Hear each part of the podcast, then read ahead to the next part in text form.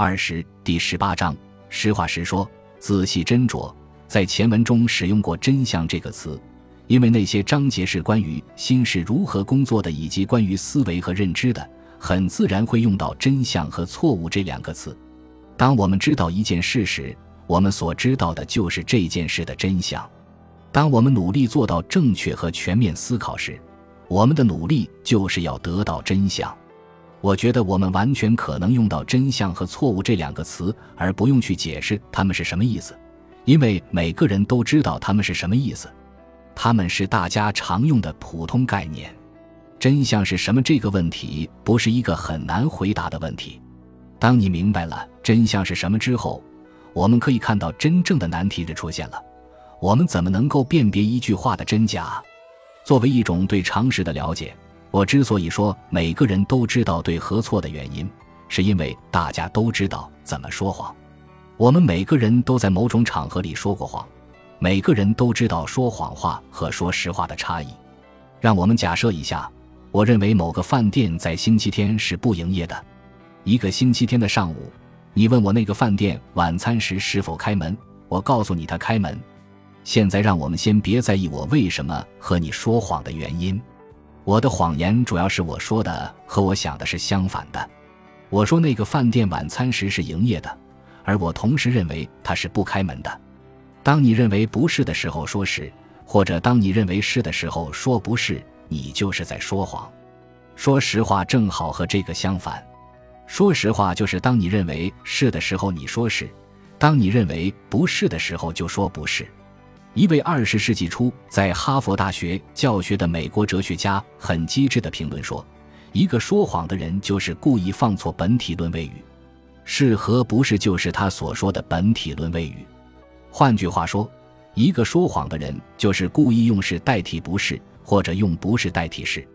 那么，说实话就是一个人所说的话和他所想的是一致的；说谎就是一个人所说的话不是他所想的，而是和他想的相反。”正如我刚才所说的，这一点每个人都懂，而我所做的就是把它们讲清楚，尽可能解释的像每个人理解的那样清晰。我这么做是要为亚里士多德关于什么让我们的思想对或错这个问题给出的简单明了的常识性答案做准备。他的答案是：就像和另一个人说出真相，就是你想的和你说的是一致的；正确的思维就是你想的和你正在想的是一致的。比如，有人问我克里斯托弗·哥伦布是西班牙人还是意大利人。如果我认为他是意大利人，我就想对了；而如果我认为他不是意大利人，我就想错了。这个例子足以让我们理解亚里士多德对于是什么让我们想对了，或者是什么让我们想错了这两种想法的解释。我们想对了，就是我们认为他是那样，他就是那样；或者他不是那样，他就不是那样。我们想错了，就是我们认为他是那样，可他不是那样；或者我们认为他不是那样，他却是那样。与别人讲真话，就是我们与别人所说的和我们实际想的是一致的。想对了，就是我们所想的和真正的实际是一致的。真相就是思想和现实之间的联系。我们大部分的思想是用文字表达的，不管我们是自言自语还是和别人说话。或者以某种形式把我们的思想记录下来，我们口头表达的思想要么都是对的，要么都是错的。亚里士多德指出，问题既不是对的，也不是错的。我们对别人的要求也是这样的，我们发出的命令也是这样的。只有陈述句，即句子里有是或者不是这样字眼的句子，或者可以用带有这样字眼的词示意的句子，是对的或者错的。想想亚里士多德理解的一句话之所以正确，是因为它和事实保持一致，你就不会对上面提到的感到吃惊了。陈述句是唯一努力描述事实的句子，就是描述出事情原本的样子。只有这样的句子才能做到如下两点：要么能呈现事情原样，要么不能呈现事情原样。如果他们做到了，他们就是对的；如果他们没做到，他们就是错的。这么看来，规定性陈述句而不是描述性陈述句，就不可能要么是对的，要么是错的了。规定性陈述句就是规定你或者我应该做什么。如果我们想法的对与错在于我们的判断，不管是肯定的判断还是否定的判断，只要它和事情是这样或者不是这样是一致的就行。那么，怎么去判断下面这个句子到底是对的还是错的呢？我应该投入更多的时间去读书，少把时间花在玩游戏上。这个句子的对错怎么判断呢？能回答这个问题至关重要。如果这个问题没有答案，那么关于我们一生应该去追求的目标这句话，以及为了达到目标我们应该采用的手段这句话，就是既不是对的，也不是错的了。关于追求幸福。我们从亚里士多德那儿所学的一切，作为他对这一切所表达的观点，仍然是非常有趣的。但是他不能说，同时我也不能说他建议的就是真理。他的建议都是关于为了实现人类的幸福生活，我们要努力做什么。这种幸福生活是我们从道义上有责任去实现的。亚里士多德显然认为，他关于美好生活和如何获得美好生活的说教是正确的。所以，他对于包含“应该”或者“应该不这样”字眼的句子的正确性这个问题，一定早有了自己的答案。是的，他的确有了答案。他说：“正如描述性陈述句如果符合现实，或者和现实是一致的，那么它就是对的。同样，规定性陈述句如果符合合理的需求，或者与合理需求一致的话，它就是对的。那么，什么是合理需求呢？”合理需求就是一个人需要他所需要的东西。一个人需要什么呢？需要一切真正对他好的东西。什么是真正对一个人好的东西呢？一切满足人需求的东西都是。一个人应该需要一切真正对他或他好的东西。这句话是一句不言自明的真理。他之所以不言自明，就和我们知道部分一定小于他所属的那个整体这句话是一样的。正如我们不可能认为部分会大于它所属的那个整体，或者整体小于它包含的任何一部分一样，所以我们也不可能认为我们应该不会需要一切对我们好的东西，或者我们应该需要一切对我们真正不好的东西。在人类的需求之中，有一种需求是对知识的需求，知识是人类拥有的真正好的东西。既然合理的需求就是我们应该需求的东西。那么，我们应该需求知识，就和我们合理的需求相一致了。根据亚里士多德的规定性陈述如何是对的这一理论，因为它符合合理的需求，所以它是对的。对于回答我们如何能辨别一句话的对错这个问题，我们刚刚朝着答案走出了最简单的一步。一个有限整体大于它的任何一部分，这句话从表面上揭示了真相。一旦我们明白了构成这句话的术语整体、部分和大于，我们立刻就明白了这句话是对的。如果不是同时理解整体大于任何一部分，就不可能理解整体是什么，部分是什么，大于的关系是什么。像这种不言自明的例子，我们也举不出太多。其中一个例子就是真正好的应该就是需要的，但是这个道理不像整体和部分那个道理展现的那么明了。因为人们更容易理解整体和部分的关系，比理解真正的好东西和表面的好东西的区别更容易，也比理解应该需要什么和实际需要什么更容易。我们有时候会说那些不言自明的句子不是不言自明的，我们这么说是希望把它们作为普遍真理推荐出去，没有任何争议的被接受。托马斯·杰斐逊在写《独立宣言》的时候正是这么做的。他写道：“我们认为这些真理是不言自明的，所有人生而平等，上帝赋予他们特定的不可剥夺的权利等。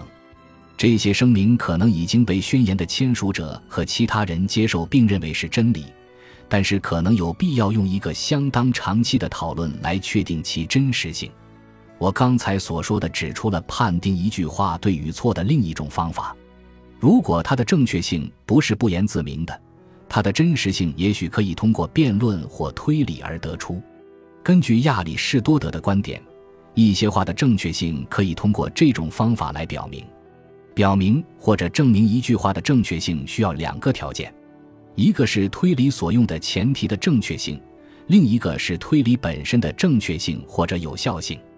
有这样一句话：“美国比纽约大。”要实现这句话的正确性，就需要两个前提。一个是整体大于它的任何部分，另一个是美国是整体，纽约是它的一部分。从这两句话可以得出美国大于纽约的结论，前提是正确的，由他得出的结论也是正确的。正如我们所了解的句子很少有不言自明就正确的，所以我们知道从正确的前提经过有效推理得出的结论是正确的这样的句子也是很少的。大部分能表达我们想法的句子的正确性都不太容易被确定。在多数情况下，对于一句话的对错。我们会保持怀疑的态度。我们能够消除怀疑，主要是通过我们自己的感觉体验所带给我们的证据。比如，如果我们想知道一栋楼层是十二层还是十五层，消除疑虑的办法就是仰头数楼层。只需简单的观察一下，就能告诉我们关于楼层数的这句话是对还是错。观察是决定一件事正确与否的一种方法。往往这些都是我们通过感觉能觉察到的事。你也许会问我们是否能相信我们的感觉？其实不总是这样的。但是检验我们自己观察的对不对，主要是通过别人的观察来对我们的观察进行肯定或者证实。例如，通过我自己的观察，我得出的结论就是汽车撞到墙上主要是因为车速过快。为了证实我说的是真的。需要向这一次事故的其他目击者求证，如果他们说的和我说的一样，有可能真的是汽车撞墙的时候车速过快。越多的目击者证明这一点，这种说法就越可信。有可能是真的一件事和我们确定是真的一件事具有相同的真相，要么是车速过快，要么不是。关于它速度的说法，要么是对的，要么是错的。当我们说这个说法有可能是对的时候，我们并没有估算它正确的程度，我们只是确定我们认定它是正确的程度。可能性的程度不能衡量一件事的真实性，但是我们决定它的真实性的肯定程度可以衡量。我们确定以及肯定的真相和我们仅仅是认为可能的真相都一样，前者可以用整体和部分的真理来举例子。后者可以用撞墙的车的速度举例子，有些目击者有资格举证，因为他们的观察能帮助我们决定事情的真相。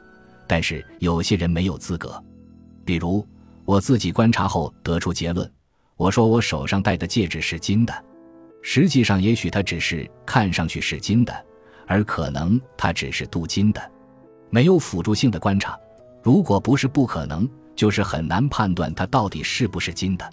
即使是一位经验丰富的珠宝鉴定师，如果只是让他看看或者摸摸这个戒指，他也不可能给出他的观点。